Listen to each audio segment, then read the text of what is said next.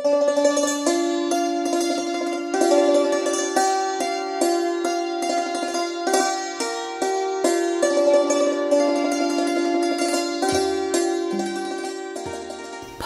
ัน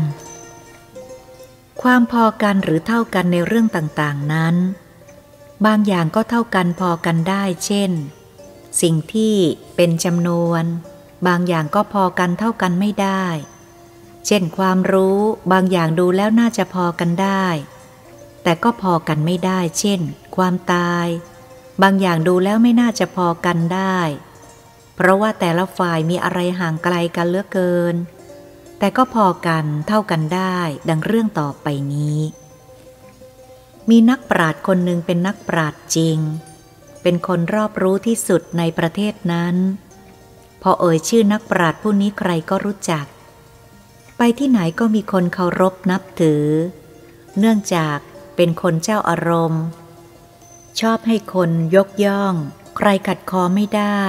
ข้อนี้เลยเป็นจุดอ่อนให้นักปราชญ์ผู้นี้ และทำให้เขาเข้าใจว่าตนเป็นคนเหนือคน จึงไม่ยอมคน เป็นคนเย่อหยิ่งดูหมิ่นคนทั่วไป ชอบขัดคน เช่น คนเขามีความเห็นอย่างนี้ นักปราชญ์นั้นต้องมีความเห็นไปทางตรงกันข้าม พร้อมด้วยเหตุผลที่รัดกุม บางครั้งก็ไม่รักษามารยาทเพราะนึกว่าตนเหนือคน นึกจะทำจะพูดอะไรก็พูดก็ทำเช่นมีแขกมาขอพบ ถ้าไม่ถูกใจก็ขับไล่ หรือให้บริวารตะเพิดโหร้องไล่ส่ง บางครั้งมีแขกชั้นสูงมาพบ นักปราดนี้อยากจะพูดก็พูด เมื่อไม่อยากพูดก็นั่งหลับตาเฉยไม่สนใจในแขก บางครั้งแขกกำลังพูด ท่านผู้นี้ก็พูดแทรกขึ้นโดยไม่สนใจว่าแขกกำลังพูดอยู่หรือไม่ แล้วเรื่องที่พูดต่างเรื่องกับเขา ที่แขกกำลังพูดหรือไม่ คือนึกอยากจะพูดเรื่องอะไรก็พูดโดยไม่เกรงใจ หรือไม่คำนึงว่าแขกจะคิดอย่างไร ดังนั้น นักปราชญ์ผู้นี้แม้คนจะนับถือทั่วไป ก็มีคนไม่ชอบทั่วไป แต่ไม่กล้าแสดงออกเพราะเกรงความยิ่งใหญ่ของนักปราชญ์ผู้นี้ แล้วก็มีเหตุการณ์อย่างหนึ่งเกิดขึ้นเป็นการสอบนักปราชญ์ผู้นี้ให้รู้ตัวว่า ที่เข้าใจตนเองว่าสารพัดรู้เป็นนักปราชญ์ฉลาดเหนือคนนั้นจริงหรือ เรื่องมีอยู่ว่า วันหนึ่ง นักปราชญ์ผู้นี้ มีผู้เชิญไปพูดในงานใหญ่งานหนึ่ง ซึ่งมีคนฟังเป็นหมื่น คือประชาชนทั้งหลายพอทราบว่านักปราชญ์ผู้นี้จะมาพูด ก็พากันมาฟังกันอย่างคับข้างเมื่อนักปราชญ์พูดเสร็จแล้วก็เปิดโอกาสให้ถาม มีคนถามหลายคน ถามเท่าไรเท่าไรนักปราชญ์ก็ตอบได้ทั้งนั้น แสดงว่าเป็นคนรอบรู้จริง ประชาชนพากันปรบมือกึกก้องให้เกียรติให้ความยกย่องอย่างสูง นักปราชญ์ผู้นั้นรู้สึกภาคภูมิใจมาก แต่วางท่าเคร่งครึมแสดงอาการไม่ยินดียินร้ายอะไร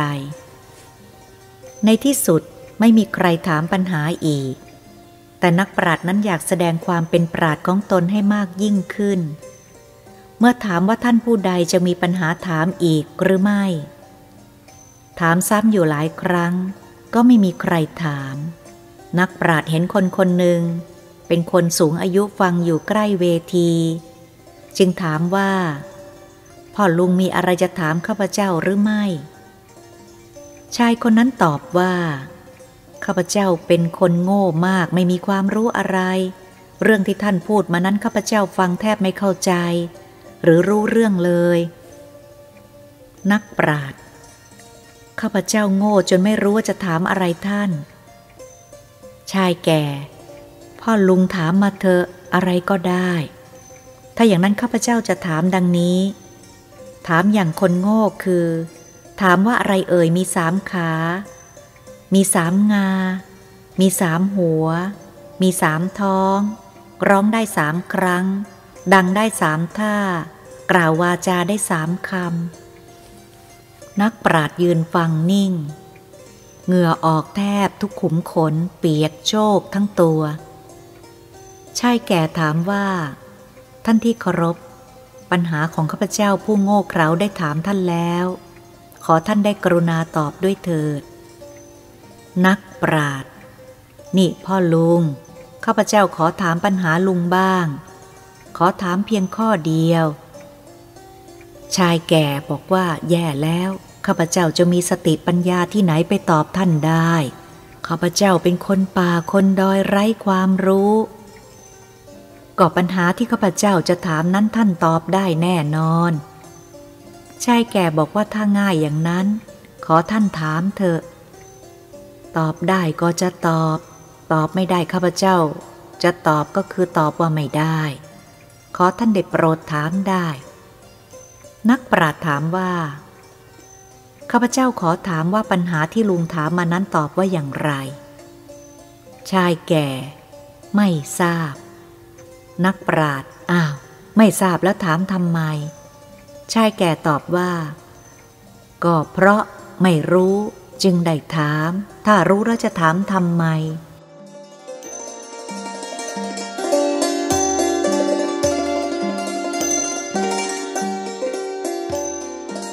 สรุปแล้ว นักปราดกับคนโง่พอกัน คือโง่ไม่รู้พอกัน